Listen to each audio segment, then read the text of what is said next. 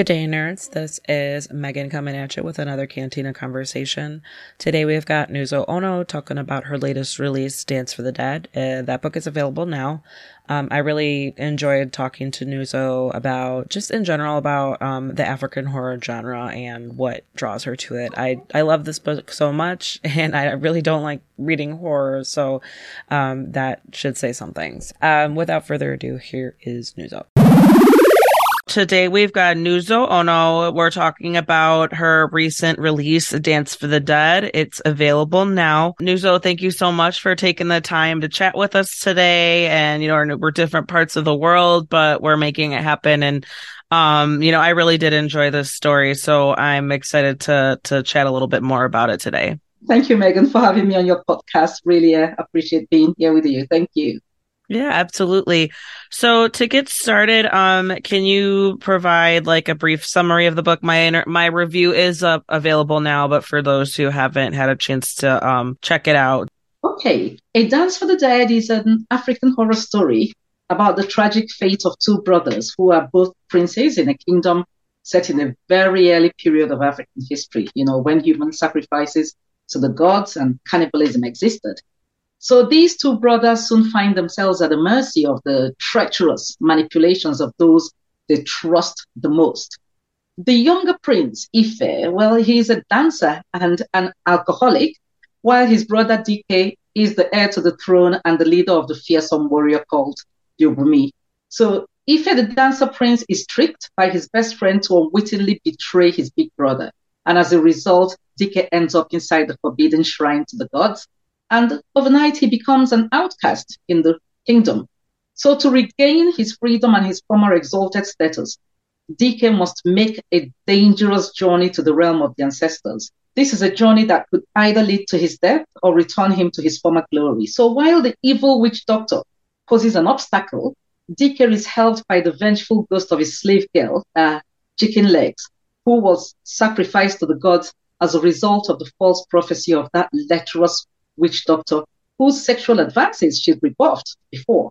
So, as the blurb states, A Dance for the Dead is an African horror tale of sibling betrayal, dark rituals, malevolent curses, and supernatural vengeance. And I can't wait for readers to discover this new horror thrill just as you did yeah, absolutely. I did. Yeah. Like I said, I, I don't, I don't like being scared, but, and I, um, had never, uh, this is the first like African, like horror, like that subcategory, um, piece that uh, in the genre that I've read too. And I really, yeah, I didn't know what to expect, but I, I, I really enjoyed it. I think maybe if the only thing I was expecting it was maybe to be a bit darker, but I think maybe because I was like, on on edge a little bit. I think I was just kind of expecting darker, but it was it was very appropriate. The amount of like eeriness because there there are different ways you can go with horror, right? It's yeah. there's different ways that you can kind of fall um within that style, and so yeah, maybe. I was like kind of on edge a little bit. And then I was yeah. like, oh, okay. Like, I know exactly what you mean. I always say to myself, sometimes you can go very graphic, all the times you can go a bit psychological, mm-hmm. all the mm-hmm. times you can go, you know, through different routes. And I always say, uh, African horror, you can get everything from it. Mm-hmm. And so this particular one, I, I wanted the brothers, the character, you know, the character development and building was very important for me yeah. here because it's the story of these two brothers who are so intrinsically you know, their bond is so strong that you can't tell the story of one without the other. Mm-hmm. And, you know, in the process, you bring in all these supernatural elements and to, to, sort of weave in the horror into it. It's a ghost story. I always say to everybody, my stories are always the same stories, ghost stories about ghosts with unfinished business, vengeful ghosts. And um, I think A Dance for the Dead sort of tended to go down that same route. Yeah, for sure. It's yeah, kind of like how I like I like how you mentioned that you articulated it wonderfully where yeah, there are different routes that you can take and it does seem like you got a little bit of everything and you paced it really well also cuz I I just like a lot of the it's not like a lot of the action in the sense of like I don't know if you're thinking of like fast paced, but there like there's enough action and and just all of it was so interesting to me. Um, you. can you go over your background a little bit? Cause you have a few a few books published and they they tend to f- kind of fall in line with that genre. So like kind of go into your background and maybe what brought you to develop a dance for the dead? Right. Well i started writing african horror after i returned to my old university warwick university here in the uk to um, pursue a master's degree in writing. You know, when you have a midlife crisis and you say, okay, what else am I going to do? Let's try and become a writer and do that thing you've always wanted to do. I mean, I was like practically the oldest in the class, you know, being 50 years. Um, so by the time I finished, I began publishing my first, you know, uh, novella, my next first novel collection, short stories, The Reluctant Dead and then I published some novellas and collections and then novels. So A Dance for the Dead was actually written five years ago. You know, and it's, yeah, it's a miracle it's taken this long for it to be published uh, by the amazing Stygian Sky Media. I mean, they gave me a book cover to die for, so I'm eternally grateful to them. Yeah. You know. And um, in terms of developing the book, there was no specific event or reason. I just woke up one day with this recurrent imagery in my mind of a joyful, dancing young man. Over and over, I would see him dancing barefooted in the middle of a crowded square, his face sort of lit up, lit up in unbridled joy, you know. And um, mm-hmm. so you can say that it was my character, the young Prince Ife, you know, the dancing prince, that first came to me with this story. And I saw Ife, I saw him so vividly in his tall and lanky handsomeness. I heard his voice, his, his infectious laughter while dancing. I felt his harmless energy and easy charm, and everything about him pulled me. And in that minute, I knew I had to write his story. So mm-hmm. I started out, you know, writing about Ife and his dancing. I had no idea where the story was going. I just knew I had to write about him because that image of him dancing so happily refused to leave my head. And at that point, he didn't even have a brother, you know. Um, mm. But once I began writing out of nowhere, Prince Dike, his older brother, appeared into the narrative, and suddenly his voice became louder than Ife's own. And he was sort of telling me his tragic story and the terrible price of his extreme hubris and basically the rise and fall of a great warrior. And at mm that mm-hmm. point, I recalled the, you know, the vile Osu slave caste system, which is practiced in some parts of my Igbo community in old Biafra where people are deemed to be slaves to the gods and become social pariahs as a result. Um, it's a very, you know, nasty vile practice we have back home. So I felt such a fate would be the only way to destroy this powerful warrior prince who had so rudely, you know, come into my story about his joyful dancing brother with his typical arrogance. So it was also an opportunity, of course, to bring this odious practice to light outside the local communities where they take place. So as you can see, it was Prince Ife that I first loved. It was his voice I heard for weeks. And I didn't want to write about Dike, but somehow as the story began to write itself, I realized that without Dike, there would be no Ife. The brothers' mm. bond, as I said, was so strong that their stories needed to be told together. So mm, I finally sort of made my peace with Prince Dike and opened up myself to hear his story, you know, and coupled with a feisty young woman, you know, between them, big bosom. So voila, Dance for the Dead was born. Yeah, that's amazing that it started out um as Ife and he he just he yeah he wouldn't he wouldn't leave you alone he was he was Ife he was Ife I thought I was just going to write about this dancing prince he was just there over and over. And somehow I just don't know how Dike came into the story, you know. Yeah. yeah. I think that happens a lot with um some authors when they're developing a story, something will just show up and then you can't imagine not having yes. not having them. Yeah, exactly. I mean, you write yeah. as well, don't you? I'm sure you must have experienced it you know, you start off with something and then something else creeps in and then. yeah, I, it's, it's common. No, cause I, I, when I speak to authors about their work, that seems, um, that happens all the time where, yeah. you know, it was like, oh, suddenly there was a, my character had a dog and now I can't imagine them not being a dog owner. It was like, it just turns out, you know, to be such an important piece. And with the, with the two brothers, that's, um, no, that's really fascinating you know, you're labeled as like the queen of African horror, which I I would agree with. So, um, what draws you to that genre? Have you dabbled into other genres? Would you like to dabble into other genres? Uh, what what draws you to that specifically? Uh, well, from childhood, I was always drawn to the tales by moonlight stories we enjoyed as children. You know, we would, mm. would sit us around the circle and an adult would sit down there telling us all these stories. And those tales always featured predominantly terrifying ghosts and powerful deities and witch doctors and evil witches and wicked stepmothers and stupendous transmogrifications, you know, and clever cunning yeah. animals and a great deal of fantastical magic you can imagine. So when I finally read my first horror book, which was the famous novel um, by it's called A Palm Wine Drinkard by the Nigerian author Amos Tutuola. I sort of knew this is it for me, you know. And so being mm-hmm. particularly drawn to ghost stories during those early Tales by Moonlight sessions, it was only natural that, you know, my writing would follow the same trajectory. Also, coming from a culture where we bury our dead inside our compound or inside our houses, I sort of grew up surrounded by graves of countless family members in our back garden. Mm-hmm. Um, these days, you know, I've got my mom, my dad, my brother, sister, niece, nephew, uncles. They're all back there in the graves, you know, with the rest of my um, ancestors back mm. in old Biafra. So naturally, growing up, there was this morbid fascination with their graves and their ghosts. And um, that's something that's never left me, which is why my day job today is um, a civil funeral celebrant, you know, where I okay. conduct religious burials for the dead.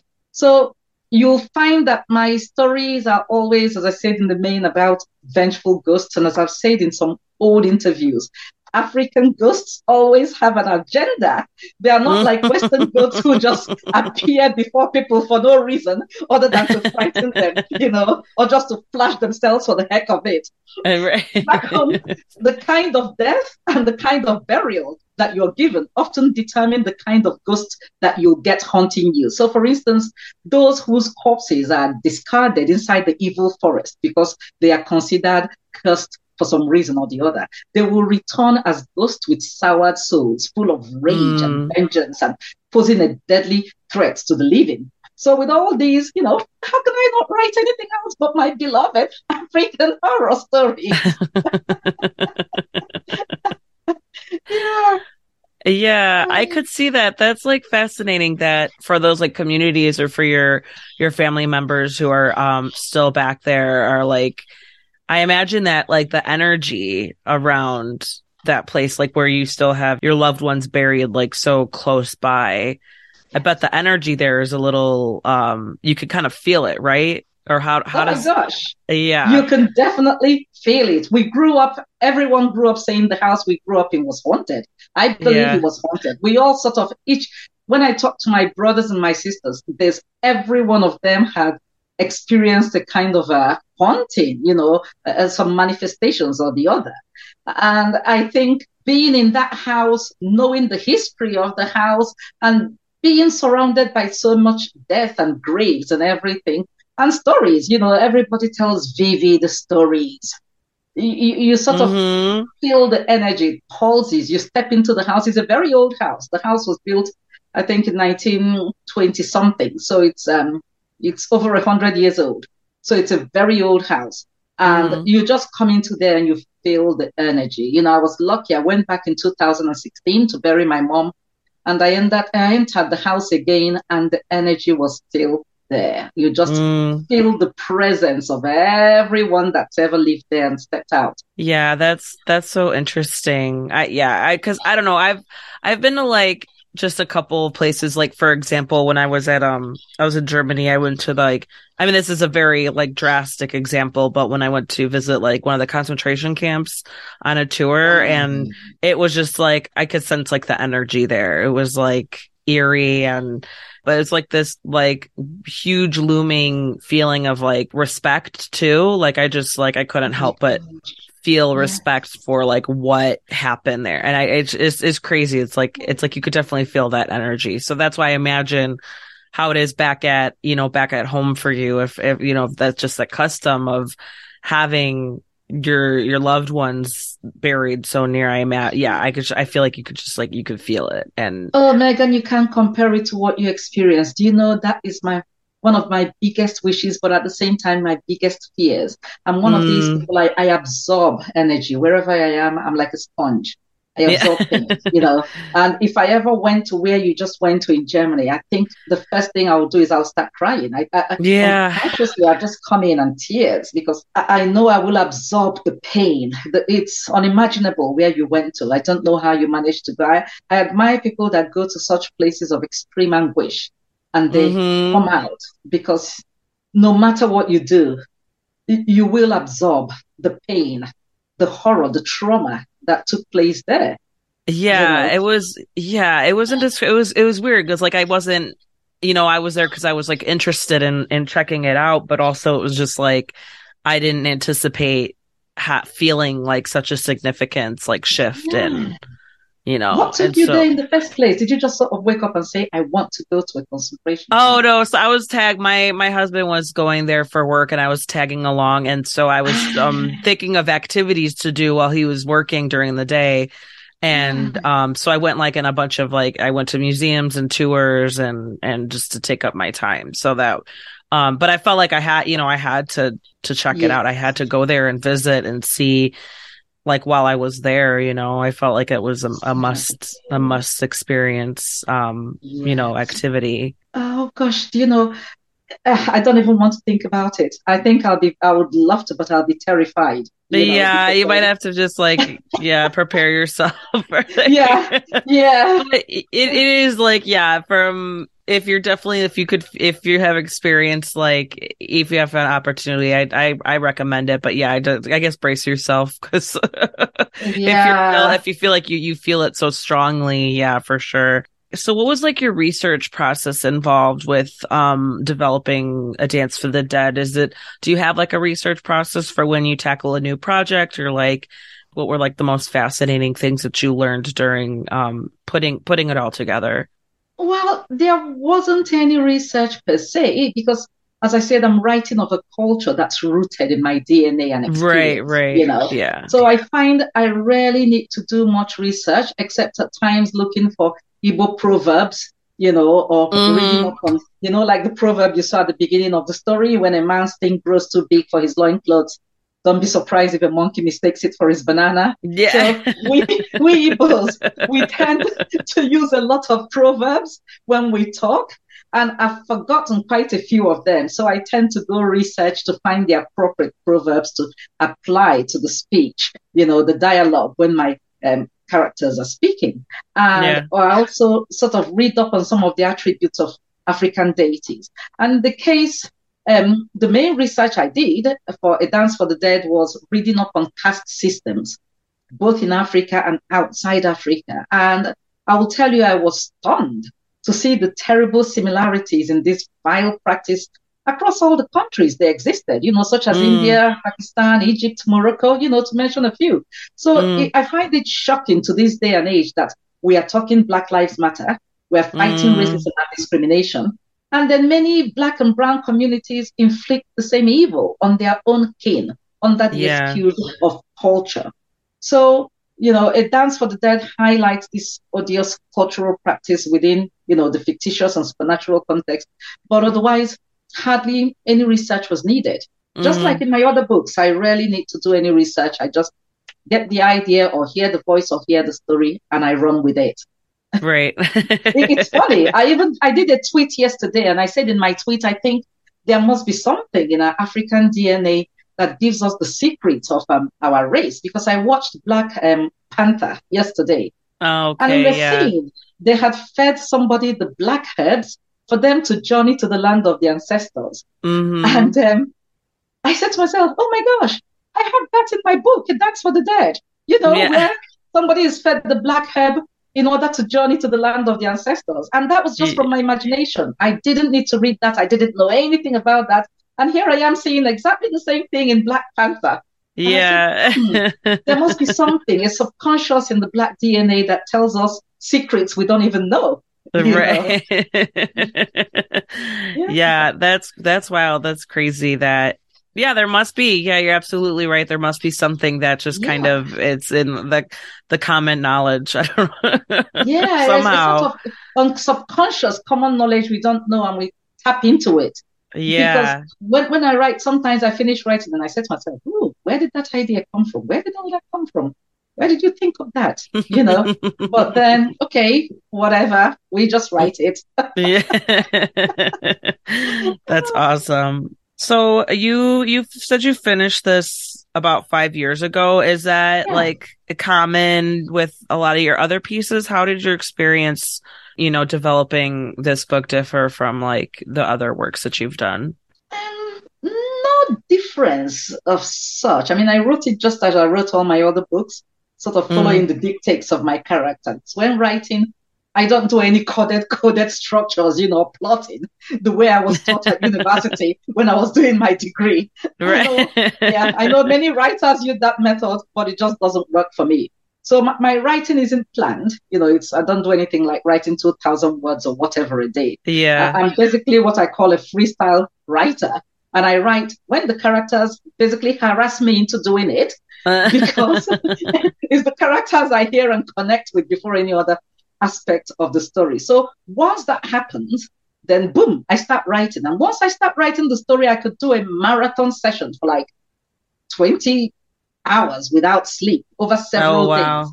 Yep, till I'm totally drained. I mean, I'll yeah. do socializing, I won't even eat, nothing. And then I might leave the story at whatever point it is for several weeks or even months. And in between that time, if another story inspiration comes, I'll abandon that story and I'll start writing a new one. So, for instance, oh, I completed two novellas. I did two novellas and multiple short stories for several anthologies while I was writing A Dance for the Dead. Okay. You know, just as I've done with my other stories. And then when I write, I will sort of play a repeat loop of a particular song I listen to when I'm writing a novel. Oh, okay. So I find each story always demands a particular piece of music for me, which I listen to right to the end of that story, and then I will never ever play that song again. Done. So for a dance for the dead, I know I listened nonstop to Daniel. I don't know if you know Daniel by Elton John. Daniel, oh, brother, you are. Yeah. yes, I was playing it over and okay. over. I'm not sure I'll ever listen to that poor song again, at least not oh, in a no. very long time. yeah. But it like you, you've exhausted helped. it. Like, yeah. Uh, yes, I exhausted it. But it helped build that, you know, ambience, that energy, that environment, everything I needed to write the story. Yeah. You know. So um yeah, I mean I remember when I was writing a, a, a our, our Bones Shall Rise Again, I kept playing Billy Joel's Goodbye Saigon. And we okay. will all go bound together yeah. And that used to be my favorite song. I never played it again till recently. yeah. You know. So that's what it does when you write these stories. So Dance for the Dead. I wrote it exactly the way I write all the other ones, the same format, haphazardly. That's why it takes me a year to finish a story, at least one year. Oh, that's so funny. Well, because you, you, you, either like you keep getting pulled away, or you have to like exactly. get the, the you have to get in the zone and and make it happen. Exactly, exactly. I yeah. just think if it's not there, leave it. Go away, come back, and you start reading everything you've written. It'll take you like two weeks to reread everything you've written, so you remember the story, and then right. oh, oh that's funny. That's awesome. Do you have any other go tos for when you need to get into the zone as far as uh, music? Ah, not just music. I would go read. That's why I love short stories. You know. Yeah. Um, I would read short stories in between, especially when I get to the mid part of the book, while I'm worrying that the pace may drag or you know mm. things are not moving. Then I would leave it, go read a short story. I mean, short stories you can read them in an hour or two. Right. But once you've done that, you sort of get, you know, inspired again. You get ideas. Or I watch a film, you know, not a horror film. Okay. I don't like horror films. I do not like horror films that terrify me. Um, unless they are black and white ones, you know, um, oh, okay. Twilight Zones and Tales from the Unexpected, and um, the, the nice easy ones. So I would watch that. and then I would come back feeling inspired and set my head in the mode of film. I said to myself, see the story as if you're watching it in a movie. And then suddenly things become brighter, things pick up, you know, this better energy. And I'm able to write again and pick up the energy for that mid section of the book before we okay. get to the end. Yeah, yeah. So I do that a lot. Or I go visit, you know, graveyard, uh, church graveyards. I love going oh. to church graveyards. There's something about gravestones and reading all the epitaphs and all the little writings on all these old toppling gravestones. You read a lot, you get the energy, you feel yeah, yeah. I can I can see how that like sets yeah gets you in the zone, how sets the vibe and just maybe get a little more in tune with with the you know the energy that you're trying to muster up in the book. Exactly. Exactly. That's so fun though that there's like, well, uh, this isn't coming to me but right now, but this other short piece is right now. So like, yeah, you'll I, just I get distracted. Be like, well, I'm going to work on this. I say to writers, make short stories your best friends. Honestly, yeah, there is nothing for short stories if you're writing a novel. You need them. You need them. Oh, that's interesting. That's hey, whatever works, right? Yeah, exactly. You know? um, so this is a uh, like a two part question. So, what were the most um, challenging parts to write, and then what were the most enjoyable parts to write? Ah, I can't really say there was any challenging parts to write. Um, no, not really. All the bit because once I started writing, as I said, it was as if I was just Dike came in very powerfully with mm-hmm. his story. And I just I was just typing. My fingers were flying on the laptop. You know, I was writing, writing, even as I was fighting him and saying to myself, no, go back to Ife, go back to Ife. It's Ife we want. but I just kept writing. And then I said to myself, just continue writing, just write whatever is coming there. Later on, you can go back and see what you can do.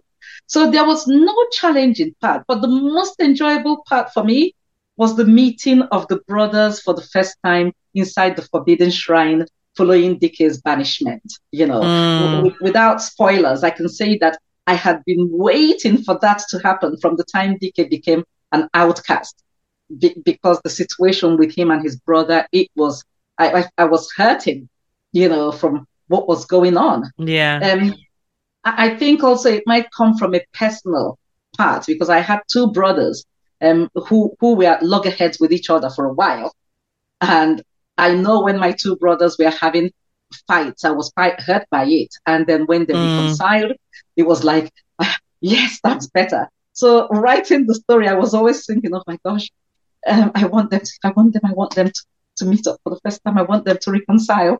Aww. Yeah. so that was the yeah, best bit for me. Oh, like, little therapeutic too. Like you just want to like, can we make it happen and then move on? Yeah. Like so, I, like you could get you could once you make that happen, then you're like, okay, now we can we can now proceed. we can continue with the story. Exactly, yeah. exactly. oh, That's awesome. No, That's and I did. You said it was therapy. Do you know you used the right word? It yeah, yeah.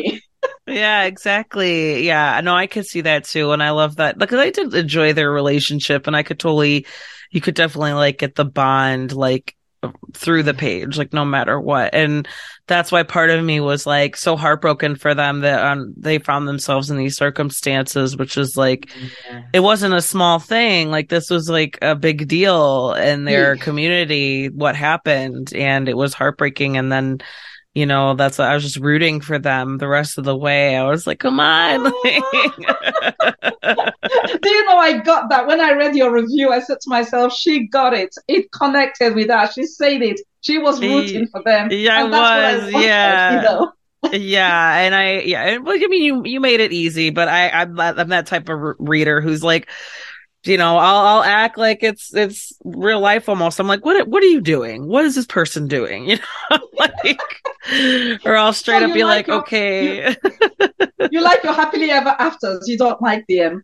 The, the, yeah, yeah, and like exactly. And the more you know, yeah, I I definitely get in tune with the characters. I I get invested easily. I guess you could say I get engaged, and so yeah, I was like It's like, well, how how are they going to figure this out? You know, like, come on, come on, guys, like you're almost there.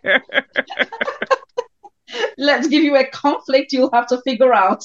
yeah, exactly. That's but that hey, that's that's how you make it more interesting. That's how you add layers and to exactly. the development.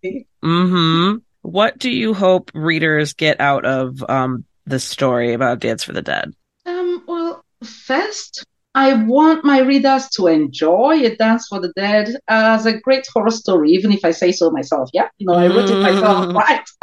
so it's a great horror story. So yeah. you know, I, I, want them, I want my readers, you know, as you said, um, to appreciate, uh, you know, the, the, the, brothers, their, their their their conflicts and everything, and to know that true horror has no boundaries, you know, mm-hmm. and a great mm-hmm. horror story can come from anywhere and everywhere and still entertain despite the mm. differences in culture and settings and beliefs. I mean, you said that horror is not your thing, yet somehow you you've never read anything like that, and yet somehow you connected with it, Megan, and that mm-hmm. really touched me, you know. And so I'm hoping my readers would sort of, if they had this blind prejudice about where horror should come from, let yeah. them just say, no, this is a new regional horror, just like Korean or Japanese or Scandinavian or Latin American horror. Sure, this yeah. one is coming from Africa. Open your mind. Horror is horror. It knows no boundaries. You can enjoy the good story. And then, yeah. secondly, I want them to appreciate that first and foremost, a Dance for the Dead is a work of supernatural fiction. A lot of stuff written in it doesn't happen in African communities today. Mm. You know, the story is set at a very early period in history when many terrible social ills, you know, such as human sacrifices and cannibalism happened. You know, just yeah. like in Europe and across the globe you know, in their early development. So I right. say this because I've had some readers in the days when I used to have a website before I closed my website. They would ask me for help with juju magic to hex their enemies or their boyfriends, among some other weird stuff I used to get, weird messages I used to get because they forget they are reading fiction when they read my stories. Oh my so, goodness. I just say to readers, please just enjoy the story at face value and connect with it. It doesn't happen. It's all fiction most of the time. Oh my gosh, no. Honestly, like... it's weird. It's freaky. I used to call my daughters and say, just look at this email. Look at what this person is just asking me here. You know. Oh my gosh. Crazy you know, you're like, no, like, I'm not gonna become an accessory to this crime. Like, what? yes, I won't. I'm not giving you anything to make your boyfriend, you know, leave his girl, leave the girl he's seeing. I'm not oh doing anything gosh. like that. Thank you very much. You know, so finally, finally, as we were just talking about, the dance for the dead, it exploits that, you know, that it explores that vile humiliation of the caste system we are talking about, you know, and uh-huh. its practice around the world. So it explores it within a fixed supernatural context. So I, without having a messiah complex, I'm just hoping that my readers will appreciate the value of equality and respect our individual differences and honestly confront our prejudices because we are all prejudiced. Mm. No matter how much we lie to ourselves, we all harbor one prejudice or the other. Mm-hmm. And hopefully, if by reading this, as Michael Jackson said, you know, look at the man in the mirror and make a change. Mm-hmm. Um, if, mm-hmm. if by reading that, if you, you are someone, maybe the African community or the Asian community where this is practiced and you read it, then at least you can say to yourself, stuff the culture that sanctifies this, you know. Mm. I don't care about the culture. I won't be a part of it. I'll do my little bit to, you know, destroy this horrible practice. So mm-hmm. those are the three things I'm hoping my readers will get from the book. That's awesome. I enjoy that too, that how you make a point where yeah, it's it's there's horror stories from all over and from all from generations like far back. It, why wouldn't other cultures and other time periods have exactly. have horror stories, ghost stories too? Yeah, and yeah. Uh, yeah, it's like you're absolutely right. Just um horror, the horror genre can offer, you know, there's so many stories, so many ways that you can go with it. And it's like, yeah, absolutely other cultures would have, have, have something to tell too. Yeah, because you're learning, aren't you? You're learning about them. You're learning about their culture. You're learning about their, you know, the, their monsters, their, their, their, their law, their folklore, everything that makes them. It's a new experience, even while you're enjoying a good horror story. Yeah, absolutely. And I, I did. I, I enjoyed it. Um, yeah, it was different for me but I I was pleasantly surprised because yeah, like I said, I didn't know what to expect, and Yeah. horror I'm usually kind of like, uh, you know, but this it was it was really enjoyable and and really entertaining, and um, I I always like checking out something a little you know a little different, so it was cool to yeah, it was cool to get like this little subcategory in the genre, like kind of crossed off my my list. So I thought it was I thought it was very cool. Oh, thank you. Thank you. Yeah. um, so just a few more questions. All right. So what advice would you give to Dike, Ife, and Big Bosom? Well, my advice to Dike, uh, the warrior prince, would be the same I would give to every soldier out there serving their countries. Don't follow orders blindly. Let your Mm. conscience and your humanity guide you, even in the direst of circumstances. So, using the excuse of following orders when committing atrocious crimes will Mhm. never exonerate you from culpability and the moral responsibility and ultimately karma. You know, um, I mean, you went to visit that place you went to in Germany, Yeah. and you think of the soldiers and the people who were involved in perpetrating that evil, evil crime Mhm. and you say to them, you, you had a mind, you were humans, you, you had a conscience, but you decided to obey others blindly. So Yeah. when we see the things that Dike did under being a warrior, just obeying others blindly, I would say to him, don't, you know, Mhm. be guided. Uh, for Ife, my advice is simple don't drink, period. I mean, mate, you just can't hold your drink and you make Yeah. terrible decisions under the influence, you know. so I would just say to that poor guy, avoid the demon drink, you know. Some people can hold their liquor, you can't. Right. Yeah. Exactly. Like if you don't if you don't know how to slow down, then maybe just Yeah. like stop altogether. Stop altogether. Exactly. He did try Yeah. to stop, you know. Uh, you know, he, he he did his best. Blame him. Bless him. yeah. And as for Big Bosom, um, who is the girl between them, my advice to her would be just keep fighting, girl. You know, be a thinking, rebellious woman in this patriarchal and sexist community you find yourself, you know, which is full of challenges.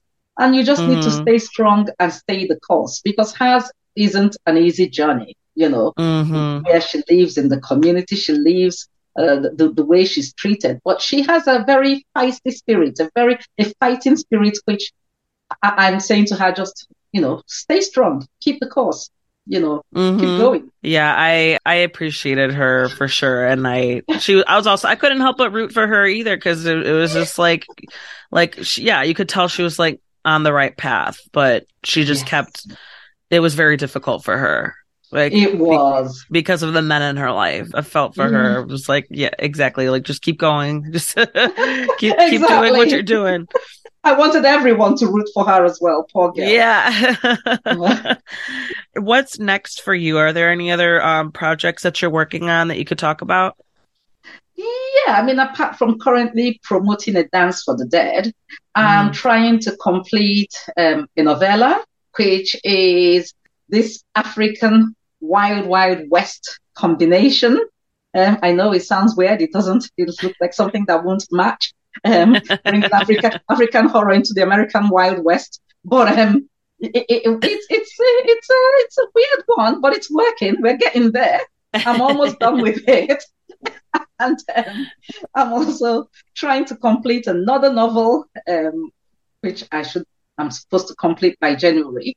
So hopefully my readers can look forward to a new African horror thrills uh, next year. And there's also a great, great African horror story coming out in the magazine of fantasy and uh, science fiction uh, next year as well.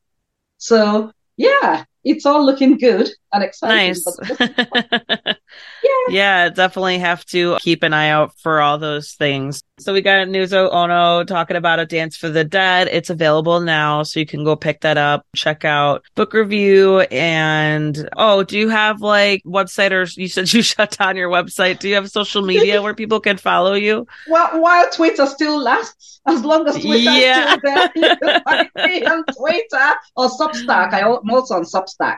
So if you go to Substack at NuzoOnoh, you'll find me, or Twitter at NuzoOnoh, you'll find me as well. Okay. But if okay. Twitter's gone, That's it. Yeah. Just buy the book. Buy the Right. books. Perfect. Okay. Well, thank you so much. This is such a, like I said, I, I really enjoyed the book and I was pleasantly surprised. And yeah, I think, um, I really like your writing style. So yeah, I'm definitely going to see what else you got and add it to my reading list. Thank you so much, Megan. And again, thank you for having me on your podcast.